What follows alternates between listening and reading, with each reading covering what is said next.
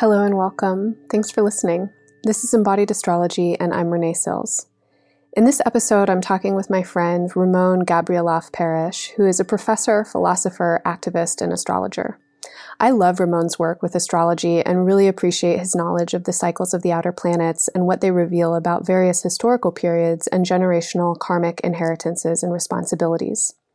This episode was recorded and released in April of 2020 in the midst of the global pandemic called COVID 19. Whatever point in the future you're listening from has undoubtedly been affected and shaped by the major shifts in society that are resulting from this pandemic and the various ways we're all trying to make sense of it. Considering these circumstances, this conversation felt timely and important. As I've said before on this podcast, I think astrology is a brilliant map and strategic tool for understanding life circumstances, challenges, and opportunities. I'm deeply grateful to Ramon for the work he's done using astrology to clarify generational imperatives and the way he's able to speak to the intersections of astrology, history, embodiment, and activism. In today's conversation, Ramon and I explore the slow moving transits of Uranus, Neptune, and Pluto as generational signatures, and we take a look back at the era defining astrology of the late 1960s as an anchor for some of today's most pressing social and environmental activism.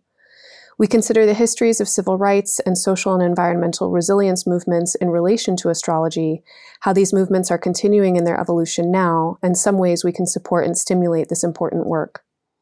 Later in the episode, we'll be looking at one of the starting point charts for the COVID 19 outbreak and considering how this chart interacts with the astrological themes of the decade. Before we get into the conversation, I want to offer a deep and heartfelt thank you to all of the Embodied Astrology subscribers. Your monthly donations make this podcast possible. If you like the show and want to be a contributor and get lots of cool subscriber perks, go to embodiedastrology.com forward slash subscribe.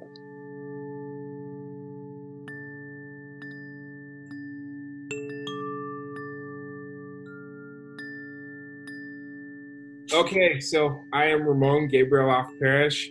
Um, just for the sake of the podcast, I, I'm a Sagittarius sun, a Scorpio moon, and a Pisces rising. And my day job, I am a core candidate assistant professor at Naropa University in their interdisciplinary studies department. And uh, I also sort of my some of my side gigs I, I am a longtime member worker in the Golden Bridge um, organization, which is kind of one of our our our main sort of meeting place.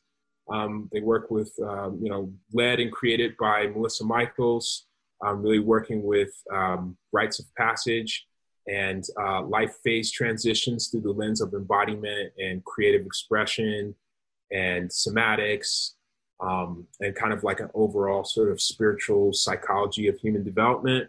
Um, I also work with an organization called Frontline Farming in Denver, which is uh, a people of color and women led food justice, food sovereignty, food security organization. Um, it's really kind of help, helping to transform food, sim- food system on the front range. And then I've also worked with this organization called Youth Passageways, which was actually an outgrowth part of Golden Bridge. And it's a network of rites of passage practitioners from all over the United States and in some places, in some cases, other parts of the world.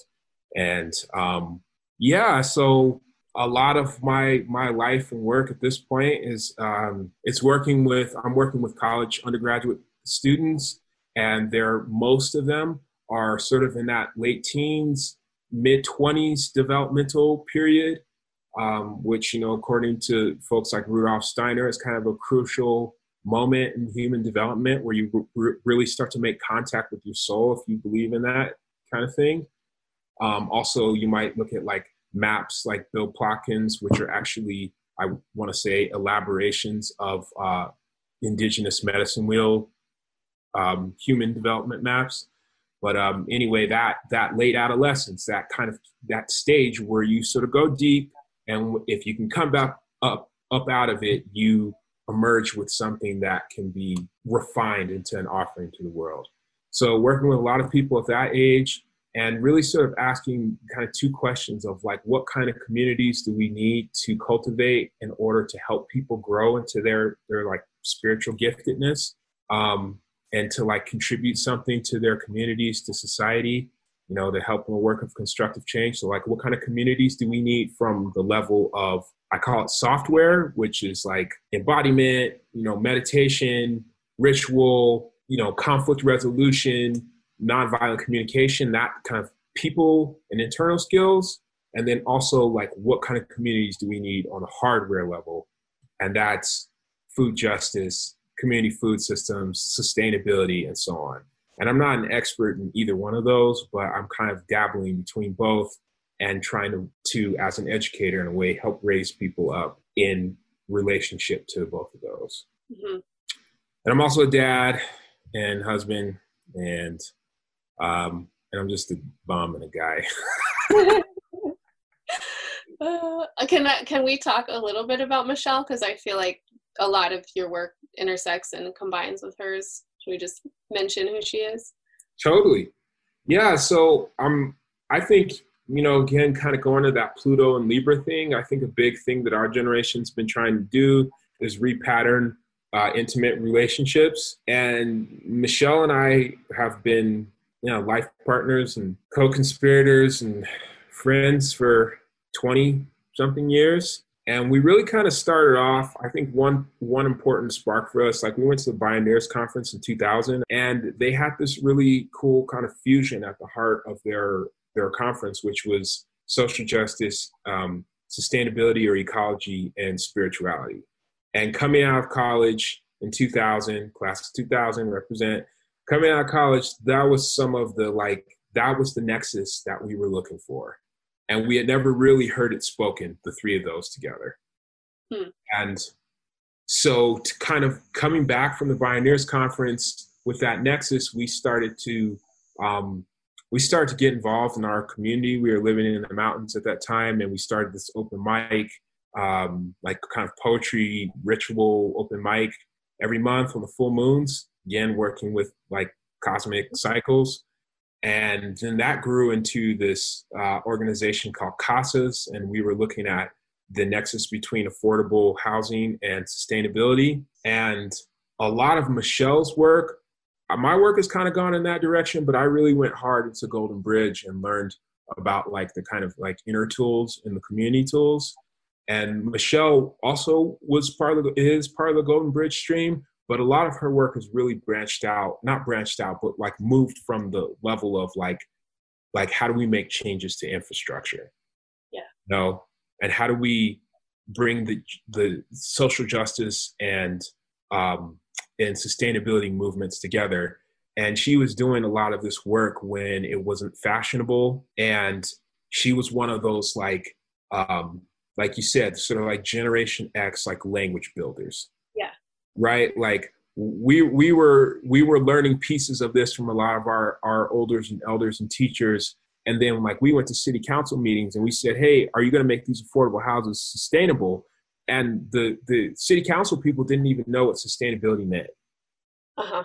and that was into like 2002 2003 and now it's like sustainability is on everyone's tongue. It's used now. It's it's burned out now. Like we're we're now transitioning to this language around resilience so yeah, so Michelle, she's at CU's Environmental Center, and uh, she's working with student staff. She's got this really beautiful project called Flows. It's like foundations and leadership in uh, something in water. I'm forgetting the whole acronym, but Flows. You could find Flows through um, CU Boulder's uh, website. It's a partnership between students and um, community, low income community members and Boulder Housing Partners. And they're really like helping people like save water in like the kind of small ways, but also learn about water infrastructure and water infrastructure as a entrance into environmental justice. So it's a real, really cool model. Yeah, and for anyone listening, I'll um, obviously include links to anything Ramon wants to share, but also throw in some links um, if you can share them with me to to Michelle's projects too. So, would you consider yourself Generation X or Millennial? I consider myself Generation X. Oh, okay. I never know what to consider myself. Like I I don't I definitely don't feel like I'm generation X. I felt like I was younger, but like really influenced by them. Like a couple years younger and then I feel a couple years older than the millennial gener- generation. Yeah, the Xennials, people use that term sometimes. This is like micro generation. that basically like is really like they're like digital natives, but grew up or not grew up, but had a period of their childhood where they weren't completely surrounded by electronics. Yeah, exactly, exactly. Because when I think of Generation X, like I think of a lot, I think a lot about music as another indicator of like generational and cultural shift. And you know, like that would and would be another interesting study, and I'm sure it's been done. But just like looking at the the you know gas giants and and changes in music. But when I think about Generation X, I think about the birth of hip hop, and I think about the depending on your view, the birth of punk rock. I think about skateboarding and like extreme sports and the sort of sense that like it's kind of like fuck the system, you know? Yeah and and it's like we're not going to we're not going to take the system down necessarily because the hippies tried that and they failed you know and there's a sort of disappointment energy that's there but it's like we're also not really going to we're going to do as little for the system as possible. Right like that cynicism and sarcasm that i feel like generation x really had nailed. Yeah and like and like the slacker idea right? Yeah. the idea where you you you you you show up minimally because your real life is actually somewhere else right and you it's like the system is there you're not necessarily going to spend a lot of time fighting it but you're not going to spend much energy believing in it. Exactly exactly and meanwhile you're building another life outside of the system. Right. But but it, but there also is this sort of like aggressive relationship to the system um as well. And mm-hmm. and something I thought about the Uranus and Scorpio generation is like, and I don't necessarily have the astrological like tools to quite back this up, but I'm like, this is the generation that's gonna see the system. Like our job is to bury the system. Like yeah. say it's eulogy. Yeah. You know yeah. what I mean? Like we're gonna say this is was this period and we did this and that's over and here's your tombstone. Right. Well, yeah, I mean, I guess sometimes when I think about Generation X, um, and I would I would kind of like look back or you know, and consider people born even in the early 70s. I don't really know where Generation X is supposed to begin or end, but there's Uranus and Scorpio as a signature, but then the Pluto and Libra mm-hmm. uh, is also this this like death process and transformation of um, the facade, you know, like thinking of Libra at, in, in its relationship to the cardinal axis and this kind of facade and presentation of what things are that Generation X had that like sardonic, cynical kind of fuck you attitude. The facade started to come down. No one was believing in it anymore. So there was a lot that was being exposed. But then also, Generation X are the people who do a lot of the heavy lifting to transform relationships like a lot of gen x people are the ones who are really pushing for like i mean gay marriage was one step but then beyond that rights for people regardless of whether or not they're married um, beyond marriage equality rights for gay people rights for trans people mm-hmm. non-binary people etc um, a lot of the kind of disbelief in the heteronormative monogamous structures with the generation who's the first generation to really experience a lot of divorce, like as many families being divorced as staying together. And now, I mean, obviously it's not a worldwide phenomena, but I know a lot of people now who are, if they're not actively, you know, polyamorous, then at least they're having conversations with their spouse about like what it means to be non-normative you know and like to to think outside the box of gender roles and like assumptions of what marriage is going to look like like that conversation is on the table. Um and then that the pluto and libra folks who we could say are synonymous with gen x um are the people i think like you would know this more than me but i feel like y'all are the people to really coin the term social justice. And like to think about like this process of like really kind of trying to transform the justice system and think about equity in in the ways that have been happening and have become like now what i would say is like much more of a trend yeah i mean i i think i think that the term social justice goes back at least to the 1920s. And I think it was used broadly as this, this idea of like, we have to look at, we have to look at the systemic causes for, for human destruction, right? We have to look at like how, how would it, how, we, we, we're not looking at charity and like giving money to the poor. We're looking at the systems that are set up that create like what society perceived as failure in the poor, or the systems that are created set up that create sickness, or the systems that are set up that create illiteracy. And and and we have to make this movement a broad social movement to transform those systems. I think that term goes back to the 1930s, but nowadays we have we've got water justice, we've got food justice, we've got reproductive justice, and in this, and this like this way of using justice and and using the lens of justice for all these different aspects of life i definitely think that is a generation x thing. That's definitely something that came about in generation x. And i think another square that's interesting is the generation x pluto square in libra to the pluto and capricorn. Totally. Right? because well, go ahead no you go ahead well, well, I, I also am looking at that and and looking at that also with like the Uranus opposition right, of people who are in the latter part of Generation X. And it's basically like this is the point at which we assume control of the society. Yeah. Right? You know, like after your Saturn return, you become a social actor in a significant way. But, you know, after your Uranus opposition, you're potentially in the place you either let go and say, what the hell, fuck it, or you're in a place to really ha- be in the reins of power. And you know from there there in your next saturn return like you're making the the substantive decisions for society. And so i don't know i think that's a, that's a really interesting like that square and this this fact that like pluto is always about confronting power on a on a deep level. And like you know in libra it's like we are looking at like we're looking at the construct of human relationships as they've existed for a while and we're asking are those is that construct of human relationships worthwhile? Like you said is it a facade? And like if it is then we need to bury that construct and there's something else we got to bring up out of the earth. And so a lot of the movements like like you just mentioned you know the kind of gender expansiveness a lot of that i saw that breakthrough in our generation and then it went pop with the millennials Right. And so I don't know. I just think that's something that's interesting in these generational dialogues is because it's basically a conversation between the boomers and the millennials, and the Generation X is kind of just xed out of it.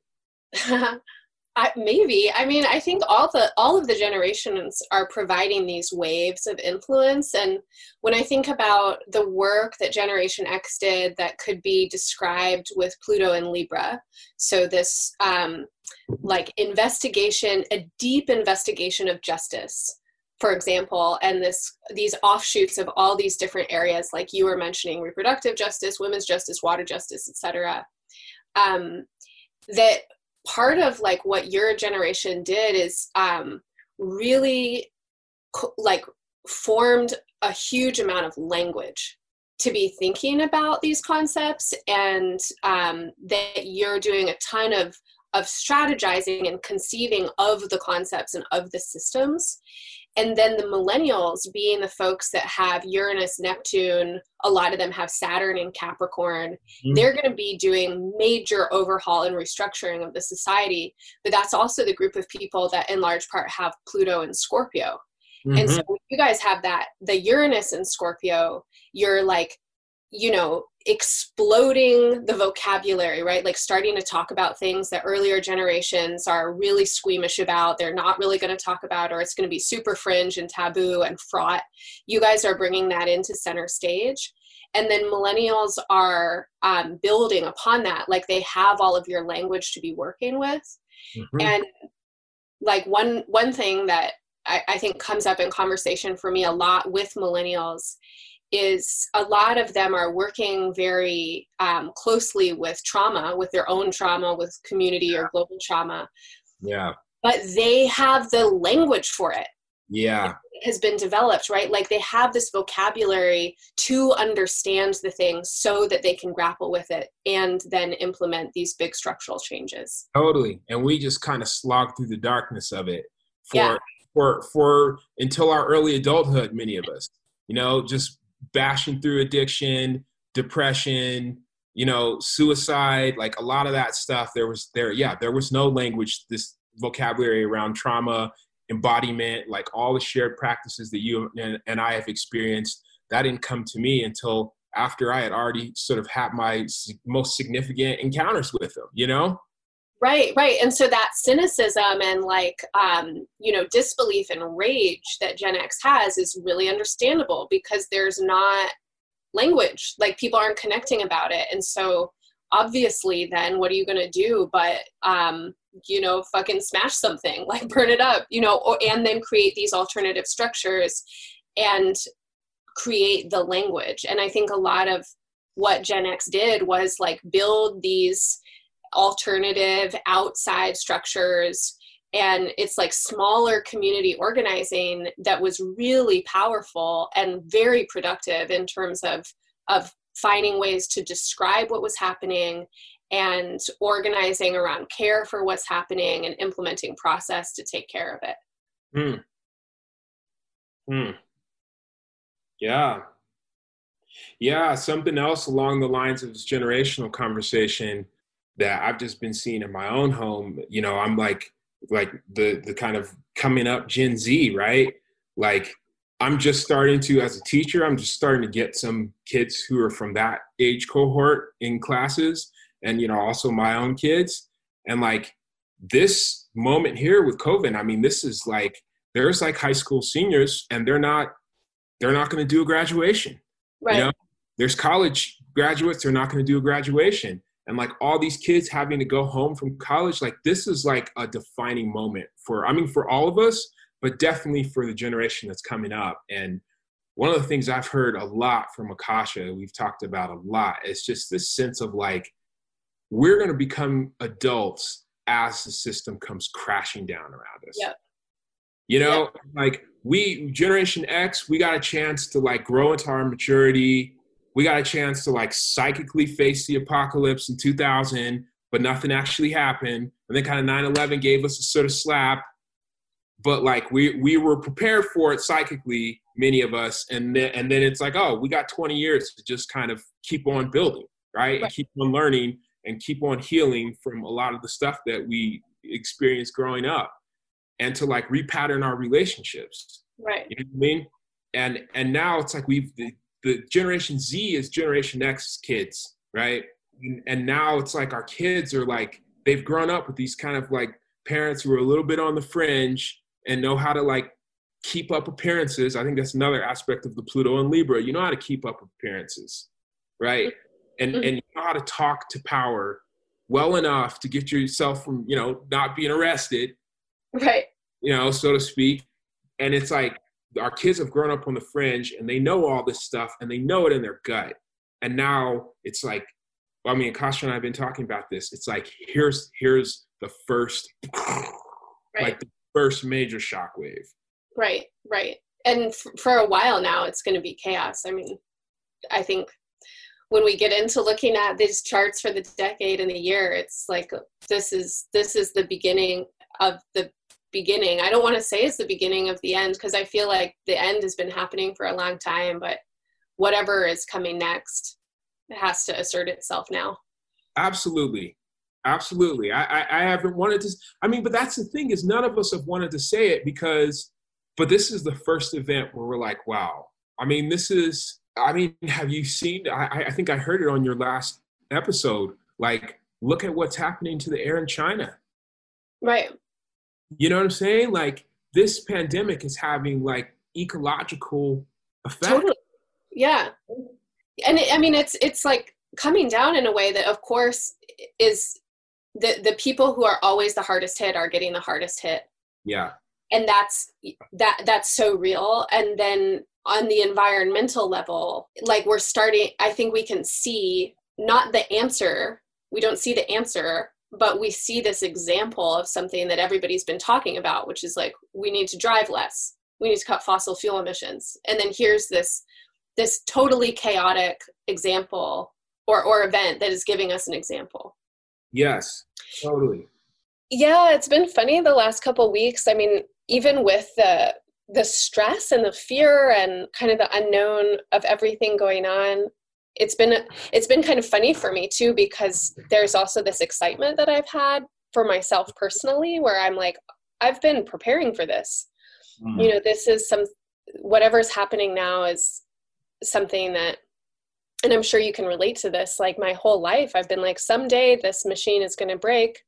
You know, we're like there's going to have to be a major reorientation and um and then in this moment kind of suddenly i'm feeling um like i've been studying a lot and preparing myself a lot in the mm-hmm. ways um, that i feel like are really necessary now and um, i think a lot of people in our shared community have as well that we just have a lot of tools for transition you know and embodiment and somatic practice, but community building practice and social organizing and um, astrology and like other other means of connecting to intuition and guidance and timing.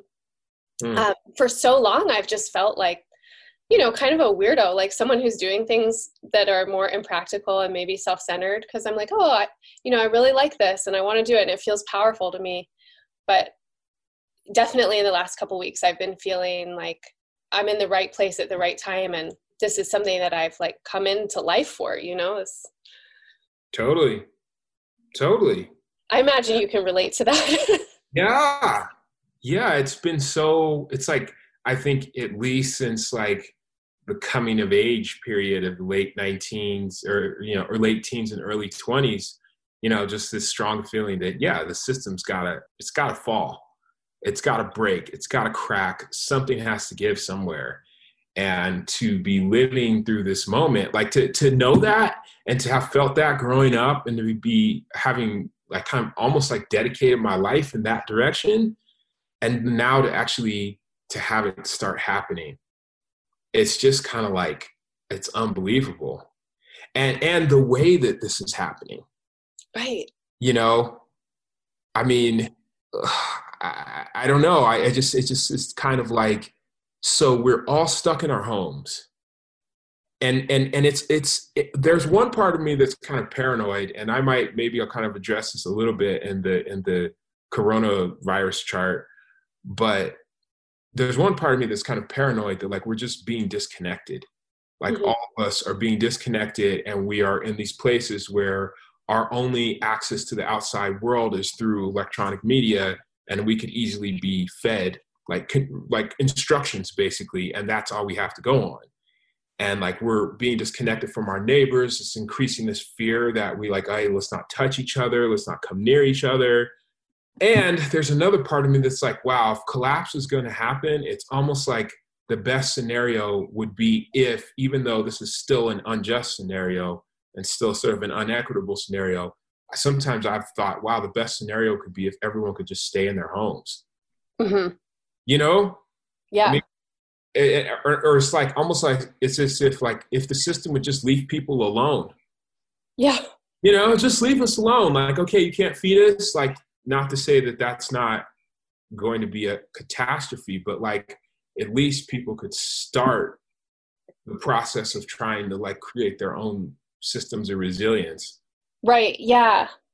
And I feel like that's happening already. I mean, it's happening a lot. And um, over the last couple weeks, as this has started, so many people kind of like pointing out that communities that have been marginalized for a long time or communities of higher need for a long time have already been doing so much organizing and creating structures that are outside of you know the institutional structure mm-hmm. um, and that now all of that knowledge building and the building of structures that um, that those communities and those people have been doing like there's already a lot of groundwork laid i think for for the situation that we find ourselves in. Totally. It's like people have been developing all of these models and now we're in a position where we can actually use them or they their use could be expanded.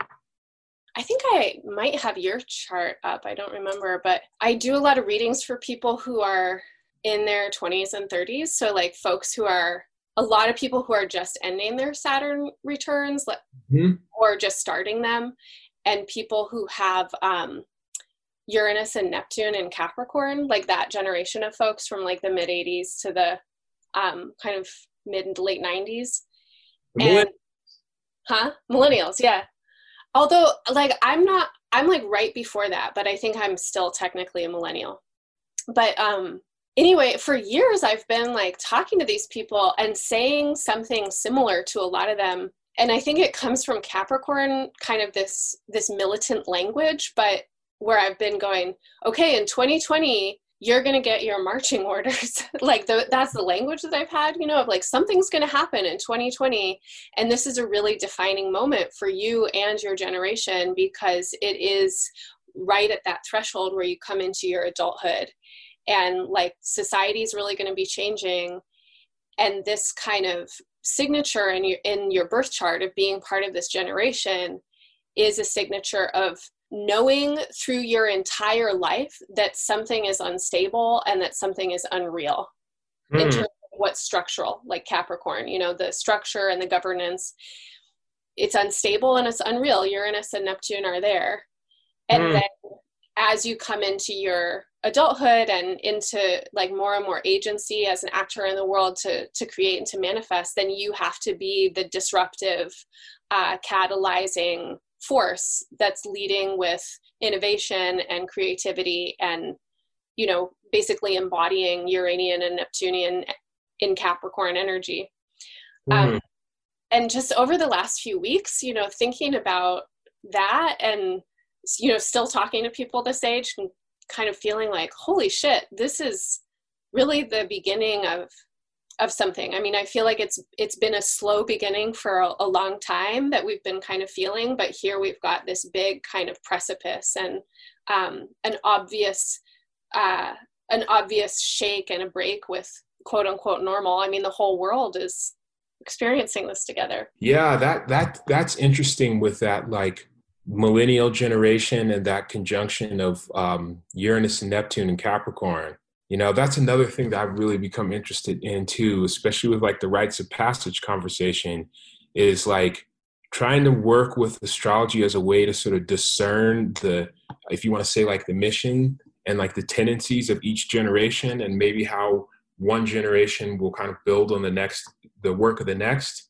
And even where to kind of discern where a generation begins and where another one one ends and where one begins right because you know, I mean, to to some degree, the whole categorization around generations has gone really crazy lately. I will say it's like it's like really a loud conversation, and sometimes it's a little bit forced. But I feel like astrology kind of gives you this picture that like different decades and different people kind of embody like different energy qualities and different energy dynamics, and and that there's a there's a there's a sequence to them. You know what I mean? and and I've really become interested in that, especially in relationship to the Pluto Virgo, uh, or excuse me, the Pluto and Uranus conjunction in Virgo um, in the 19, 1965 66, and by kind of using that as a moment to look at this entire historical period and like the work of each generation coming out of that period also doing this research around Saturn and Jupiter's conjunctions, um, a lot of astrologers make a case for that actually being a really helpful generational marker because mm. it's every 20 years. Um, right. And as the the chronocrators, like the um, timekeepers, and these symbols of like societal development and social priority, and also what's being manifested through industry, that they that they're providing like a really interesting lens to kind of see um, generational movement. So when you're thinking about where we are now in 2020, how do you see this moment in relationship to um, what you're talking about that Uranus Pluto conjunction in Virgo in the 60s. Totally. Okay, so I think another thing that happened in that Uranus Pluto conjunction in Virgo was there was a opposition of Saturn and Pisces. And so that was also part of this idea that there is going to be a showdown or this confrontation with the establishment. And I, I feel like it was also sort of like Saturn and Pisces also is kind of representing like the crystallization of Piscean, the Piscean era in a way. Okay. Well, what do you mean the Piscean era? Because I think um, like you and I know, I think we share a lot of language, but for people listening, I'm not sure if everybody is like following with all of the the astro speak. Sure. Okay, so this is kind of I'm still trying to get this, but basically what what my understanding of it is is that if there there's a certain place on the equator and if you could stand on an island at that place in the equator and observe what constellation rises during the spring equinox before the sun comes up Okay, that constellation will be the same constellation for 2,100, approximately 50 years. And so at that place, I think it's yeah, on the equator, that constellation that has been rising for 2,150 years has basically been Pisces in the Pisces zone. Mm-hmm. And right, right now, that, that constellation that's rising before dawn on the e- spring equinox is transitioning to being Aquarius. Mm-hmm.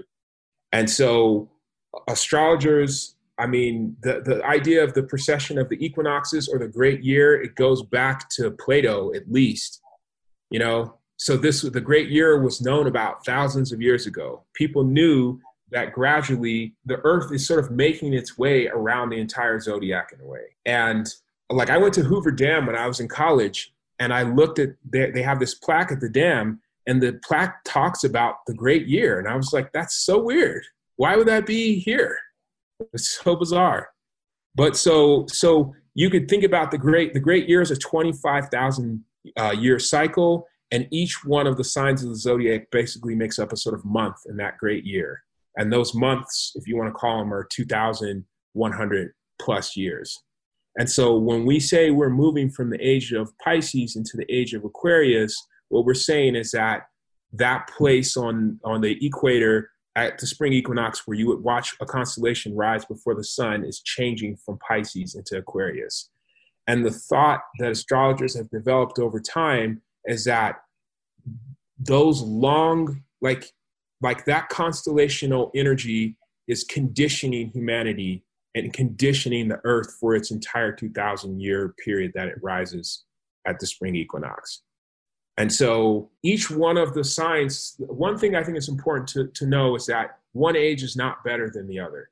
Pisces is not worse than the age of Aquarius. It's simply that Aquarius gives us a period of time, or, or Pisces gives us a period of time to learn certain types of lessons and activate certain types of potentials. And I think, and there are a lot of other astrologers that agree here, that at the end of an age, you basically get tested. It's like the end of a semester. Uh-huh. You know, you get a summative test, and that kind of you, the letter grade is marked down, and you either can pass forward or you don't pass forward. Humanity yeah. to pass fail. We'll see if we get to move into the next stage. That's right. That's right. That's right. And and for whatever reason, if you look at what's actually tangibly happening on Earth, okay, we have created the means for the apocalypse to happen. Yep. Regardless of what your belief structure is, the atom bombs are there. You know, the the you know, environmental destabilization is there. You know what I'm saying? Like we've created these things. Mm-hmm. And so we are functionally in this new position where we can we can commit planetary suicide or we can decide what we want to do with our life. Yeah. And I think that that crisis is similar to what happens to you at different crisis points, which astrology partly shows you at different crisis points in your life. You kind of you get confronted by why am I alive? Why shouldn't I just end it? And then ideally you get some kind of new refreshment about what I should do with my life. And I right. think that's what's where we're, where we are is we're getting that refreshment of wow, humanity could do this. Right. You know? But that refreshment usually doesn't happen until you go through some kind of crucible. I mean, I think that uh, sometimes it can happen, like if you're if you're really working with yourself and super present with what's being asked of you, then transformation can happen maybe a little less painfully. Mm. But still, like to move from one uh, evolutionary phase into the next, there I think has to be a death process and like a significant squeezing and confrontation with fear and a feeling of um, hopelessness. It's like that is actually the alchemical process. Totally, totally, and and and that's that's what you can see it happening. You can see it. It appears to be happening on a collective scale, and and and I I, I also think you know cycles are messy, right? They're not linear constructions. They're waveforms, and you know you can't exactly say when the moon's going to pull back the tide, but nonetheless it does you know what I mean?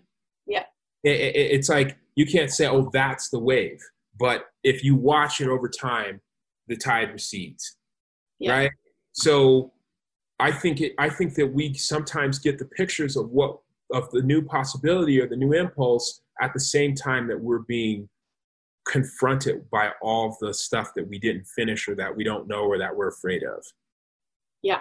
And so when I say the crystallization of the Piscean era, what I'm saying is that for the last 2,000 plus years, right, the age is basically symbolized by Jesus, the fish, right? That's what Jesus did. He divided the loaves and the fishes up, right?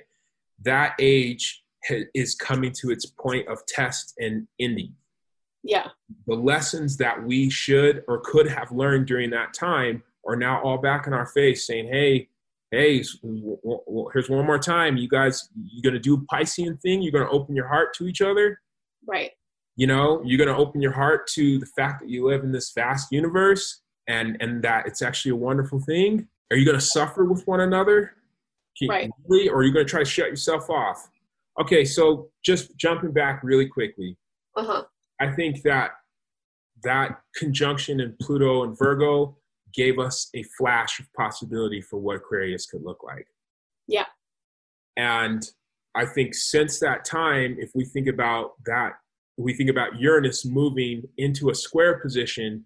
In the square, we're building up energy to release into the into the manifestation of what was seeded at the beginning of that cycle. Right.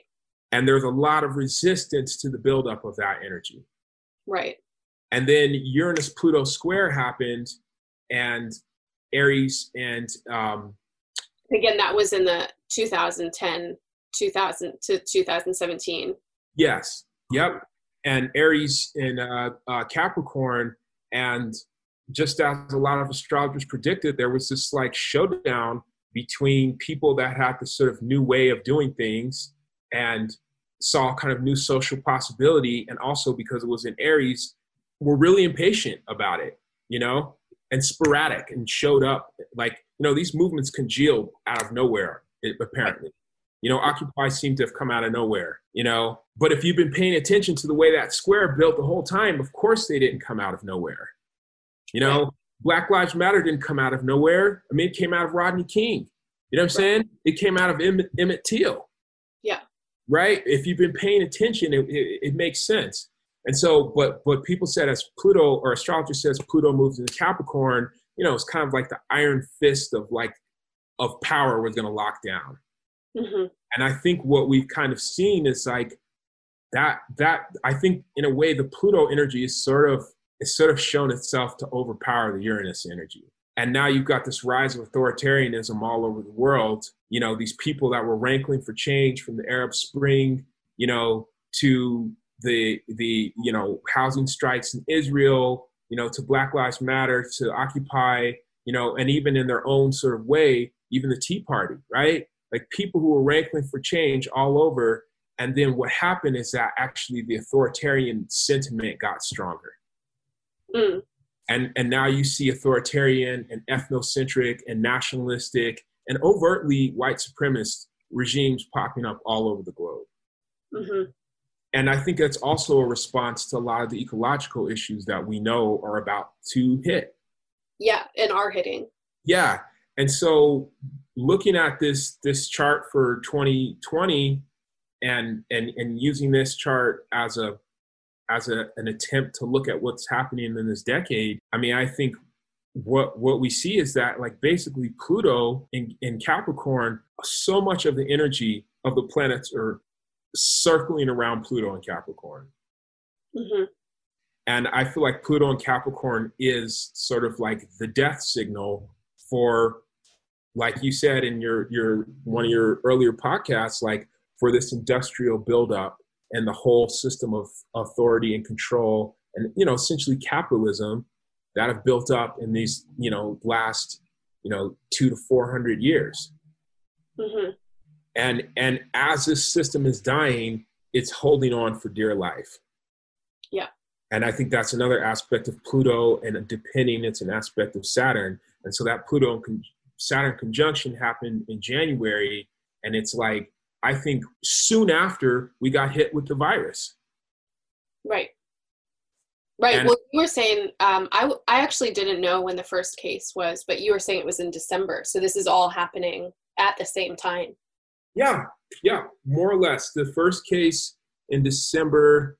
I'm not remembering the date right now, but basically, right as the conjunction was setting up in its fullness, the first case came out, and then shortly after the conjunction released, it became a global pandemic. Yeah. And and and if we look at its effect on on Capricornian matters and to a lesser degree on Taurus matters, it's similar to the effect of Pluto entering into Capricorn in 2008, which was it caused the economy to come to a halt. Right.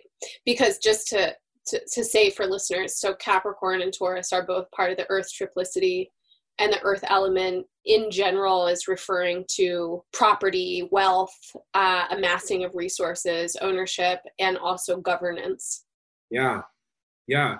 And I mean, if you think about the earth element and you think about economics, it's like we can have all the beautiful ideas that we want in air signs. We can have all the passion of fire signs, all the emotion of water signs. But in the end, if we don't have the earth, we don't actually have anything in a way. Right. We have nowhere to manifest all of that. That's right. And I think that's actually the basic problem that we have at this point in the world is that a lot of the new is ready it's alive. Yeah. But, but the way that our economic system is set up, it doesn't allow, it only allows for some of that to come through. Yeah. You know, and so I think that's why you see, you know, in, in, in this chart for the new decade, you see Jupiter, you see Saturn, you see Pluto, and you see Mercury all hovering around in the Capricorn zone because I think there's so much energy right now that's pressuring the economic system to we've got to mutate the economic system. Right. You know? Absolutely. In the in the um, capricorn season episode for embodied astrology i did a um, a look at the last time saturn and pluto were conjunct in capricorn which was in 1518 mm. I, I think. Now i'm i'm like forgetting my details but i could have the year wrong but um, it was the year that king charles i of spain basically gave permission for what was to become the transatlantic slave trade for the passage of bodies to to go directly from the African continent into the Caribbean and the Americas.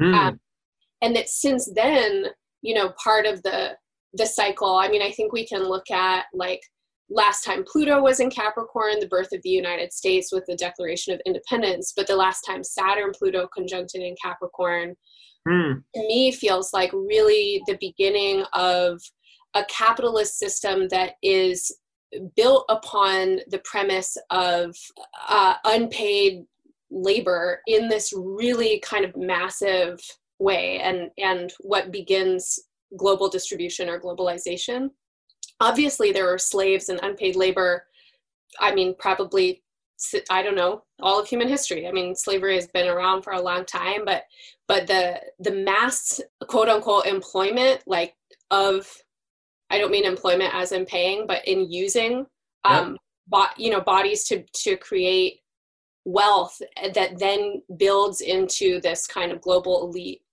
Um, to me, feels like that that's kind of a an origin point for the thing that right now is you know has has reached this tipping point and it's like i feel like okay, maybe there's there's some potential for the elite or whatever, the global elite, those who profit on the system to keep kicking this can down the road a little bit, like we could live into Hunger Games.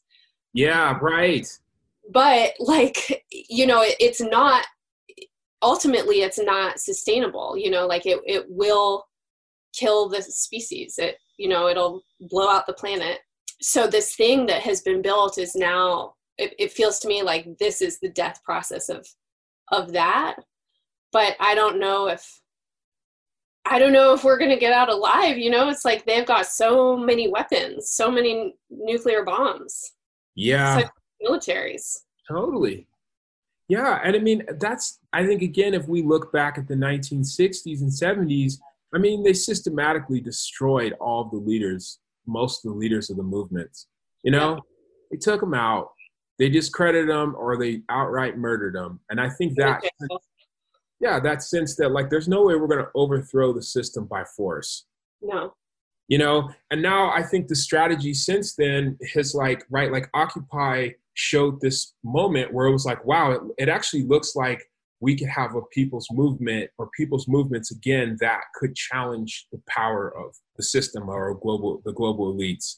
But if you look at like what's happening in Hong Kong, like I don't know, right? Like what i mean what is it going to take i think is the question it's like what is it going to take for for for this whole thing to come to its knees and and and it and it looks like i mean we were asking that question and it's like now this coronavirus hit us right and go ahead.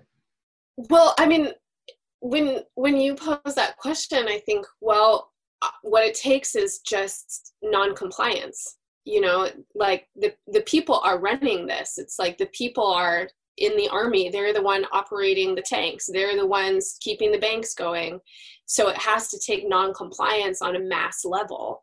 And then you're going oh and then the coronavirus hits and everybody's like told to stay home and the economy comes to a halt. And the it's like for me i'm in this place going okay like this is the moment you know everybody's home. This is the moment to just shift into the new paradigm because this is infinitely easier than trying to get everybody to stay home. Like like mm-hmm. this this virus has done something to get people to pause at least in some way for a second. It's not going to last that long mm-hmm. um, probably. But again i mean it, it's like what is actually pausing? So many people are in a, a, deep space of fear you know and right now just spinning their wheels and trying to figure out how to hustle and what they're going to do to get by. And some of that is going to lead into new solutions but a lot of that is going to lead into back into the same thing. Yeah. Yeah so like okay so if i'm using this chart as a way to look at this decade okay um, i also want to reference the mountain astrologer and there's an article in here uh, it's looking at the 2020s as well and looking at transits. I'm trying to see who the Wendell C. Perry, Mountain Astrologer, uh, to issue 209, and he really like talks about a lot of transitions or a lot of the transits of the outer planets coming up in this decade. And he says of like all the outer planets possible cycles of position, right? There's like 10 of them, and six of them are restarting in this decade. What do you mean restarting? like they're like going back to their like conjunction points and then beginning anew. Like if you look at Pluto, from Pluto to Jupiter, okay, those possibilities are like going back to their restart. So like from that perspective, it's a big decade. Yeah. And right. So the planets in the outer planets in conversation with each other. Yes. Having conjunctions this decade. Yep. Mm-hmm. So when I look at this chart, that's like the symbol for uh, potentially a birth chart for the whole decade, it's like what I see here is all the Capricorn and Pluto Capricorn action is basically happening in houses three and 4 mm-hmm. And when I saw that, I was just like, wow, like so this this death process of the Capricornian economic structure is going to we're going to feel it the most at home. Yeah. We're going to feel it in house four and we're going to feel it in house three. We're going to feel it at home, and we're going to feel it in our neighborhoods. Uh-huh. And and then it's like bam. Then then then the pandemic hits, and like we basically our space of movement has been restricted to our homes and into into our neighborhoods. Right. And then yeah. I'm looking at that chart that you've got up with the North Node in Cancer conjunct to the midheaven. Yeah. Which I mean, to me, like thinking about um, what's happening now and the nodal axis feels very much like a a call back into home. I mean, a, a force back into home. Yes, totally. It's, it's go ahead. Oh, I was just going to ask you to elaborate a little bit, and and also to make a note for the listeners that Ramon's chart is um, for the first moment of January first, twenty twenty, so midnight, I guess, um, zero a.m. Uh, in Washington D.C. So this is a U.S. centric chart. Just wanted to make that note. Totally. Yeah. And then could you elaborate, like, give me your read on the third and the fourth house and like the symbolism of these planets that are there?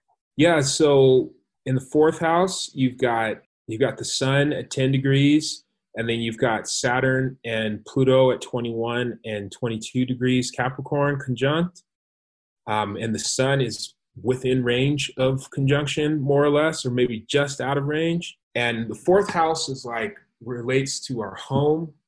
Um, it relates to not just our home, but our our like how we construct our sense of self based on our home. And it's you know it's right around you know it's right around the IC, which is kind of like the really deep like unconscious roots of your personality. And and depending, some people say that the fourth house is really about your mother, and some people say it's actually really about your father but but either way i feel like it's really about like this kind of intimate space that we cultivate and that we need to cultivate as people in order to have a foundation to grow out of and to like show up outside of our home and be somebody mm-hmm. And then in the third house you have uh, mercury at four degrees capricorn and jupiter at six degrees capricorn uh, but in the third house and the third house relates to our siblings um, it relates to short trips and journeys. It relates to the immediate environment and building relationships to the immediate environment, right?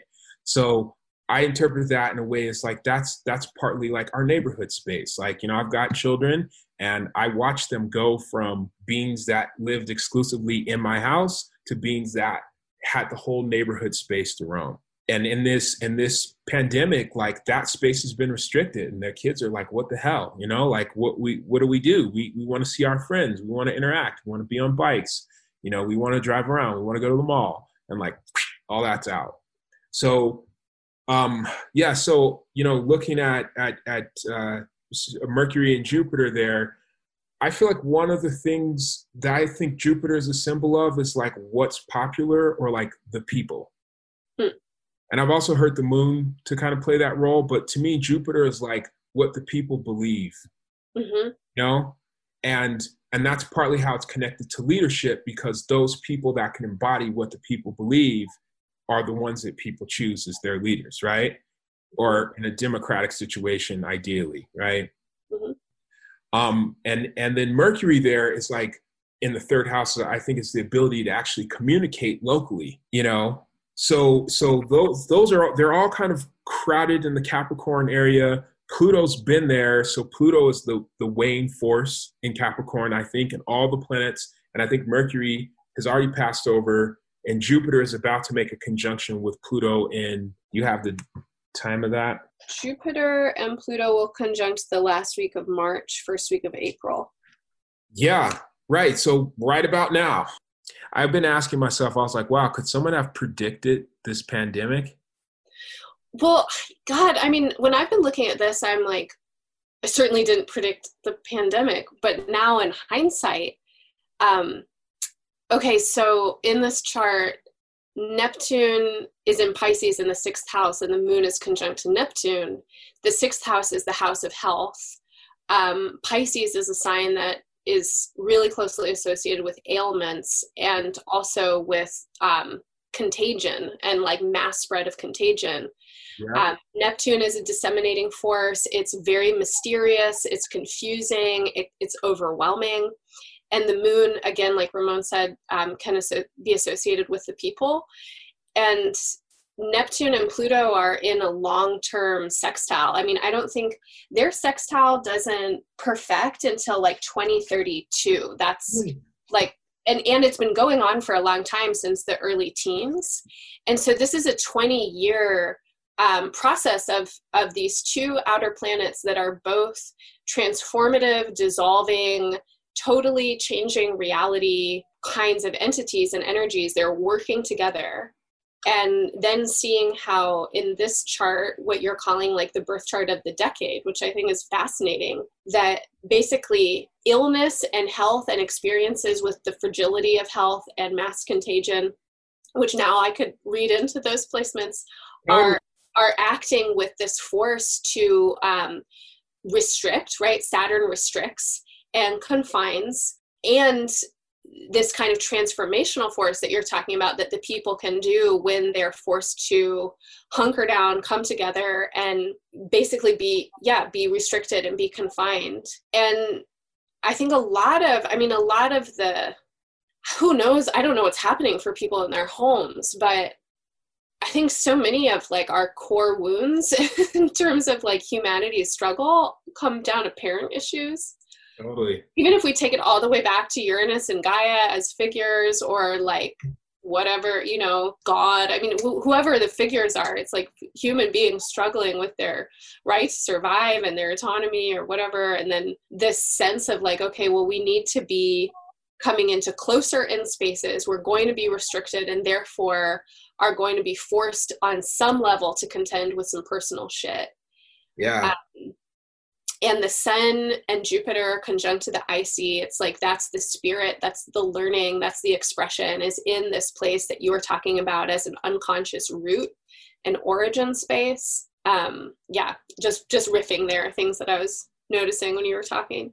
Totally. No i i in retrospect i was like wow you can like neptune in pisces in the sixth house. I was like whoa. Yeah. Like yeah. that, wow that's part of what's freaking me out, actually, Renee. Like when I looked at this chart, I was like, whoa. Like, is this like, and this is part of what freaks me out is about astrology is sometimes I'm like, how can that be so on point? I know. I have that experience all the time. It's like, like I'll I'll do readings for clients or like think about a month ahead. And I'm like, I really who fucking knows, you know? Like these are like strange shapes and lines. Like I don't I don't know. Right. And then it just keeps working. If it's showing us what is happening, then I it can I think show us what we can do. So I did a chart for for COVID, right? And it's interesting in that chart because a lot of action like basically the Capricorn complex is in the 11th house. And then the um Uranus is I believe in the second house in Taurus. And I think it's it's trining the Capricorn situation. If you look at that chart, part of what COVID is poking us to do is like figure out innovative ways to like work with resources and also to like it's also it's like it's a humanitarian it's an 11th, 11th house crisis and it's this stimulus for all of us to actually think about the other and then through that Uranus and second house Taurus, think about ways of actually lending resource to the other. And like people's hearts are like really open around that. So like that, and then if we take that and then go back to this this chart here, it's like it's our local kind of social and family networks. You know what I mean? And like the rebuilding and the the magnification of the work that's already been done around those, right? Like the whole mutual aid movement. Yeah you know, which again, I think this is one of these things that goes back to the 1930s.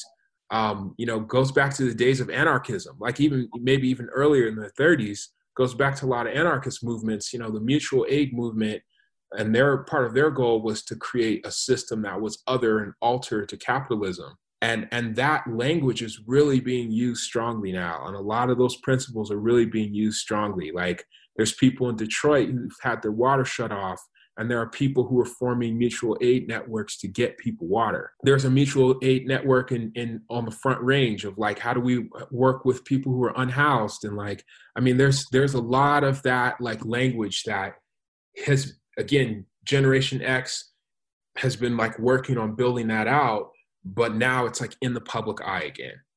I want to point out two other things that I think could be places where people could like direct attention in terms of creating uh, neighborhood and residential change or neighborhood and residential like economic systems to support themselves as like the major system has more breakages. Yeah. I think we can direct our attention towards housing covenants. It's like you you you buy your home and all the homes in this neighborhood, if you buy this home, you have to agree to paint your house these colors. You know, you have to agree to not have broke down cars on your lawn. You know, you have to agree to like even certain types of behavior. And and I think when we look at this chart, one of the things that I think really needs to happen, and we already know this, is we really need to be able to use the homes and land that we have and make productive use of it. Yeah. You know, so those housing covenants that are saying that people can only have grass, like we gotta, we gotta, we gotta, we gotta dead that. Right. You know, I mean, I respect the idea of housing covenants and their their idea of again coming back to this idea of like facade and like let's keep it all kind of pretty but like at the same time like if our systems are becoming increasingly unreliable what are we going to replace them with so I've been thinking, yeah, like housing covenants. I think homeowners associations are a place where people can start to do some retooling. Uh, renters' rights and tenants' rights and zoning. These are all like lo- local agreements that we've made about how we are going to use the earth around us and relate to the earth around us and what one individual or what one group or neighborhood can do. And it's like, I mean, Michelle and I talk about this all the time. It's like there should be a greenhouse in every neighborhood. Yeah. You know, there there there should be like there like this is this is a chance i feel like emerging from this like if the whole economy doesn't crack and the whole system doesn't change at least a lot of people who have been trying to forward uh, these different forms of community resilience whether they are person and equity based or whether they are systems based or eco- uh, ecologically based like this is an opportunity for all those people who've been doing that work to be to say like hey what if the grocery store shut down and we're out of this supply? What if you know our transportation systems shut down and we can't you know we get no gas delivery? Like all of this stuff all the local resilience movements really can get a push i think from here. In a way it's also i know it's terrible and like it's killing a lot of people and it's shaking up a lot of people's lives but it's sort of one of the most gentle disasters that we could have yeah i mean i'm i'm thankful that we're not going through a nuclear war right now my sense is like just like with your personal life it's like you get situations being given to you that are calling you to task and when you don't listen those lessons get incrementally harder. Yeah. And so, yeah, this is like is a devastating situation for a lot of people, and it could be a lot more devastating, and it it will be unless we take this opportunity to readjust in really significant ways.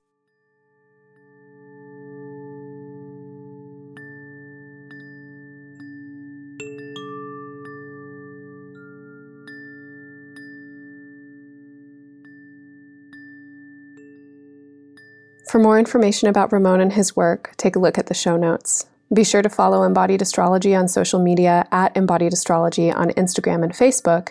If you enjoyed today's episode, please share it with your friends and networks and tag Embodied Astrology on any posts you make. And if you're listening on Apple Podcasts, don't forget to rate, review, and subscribe.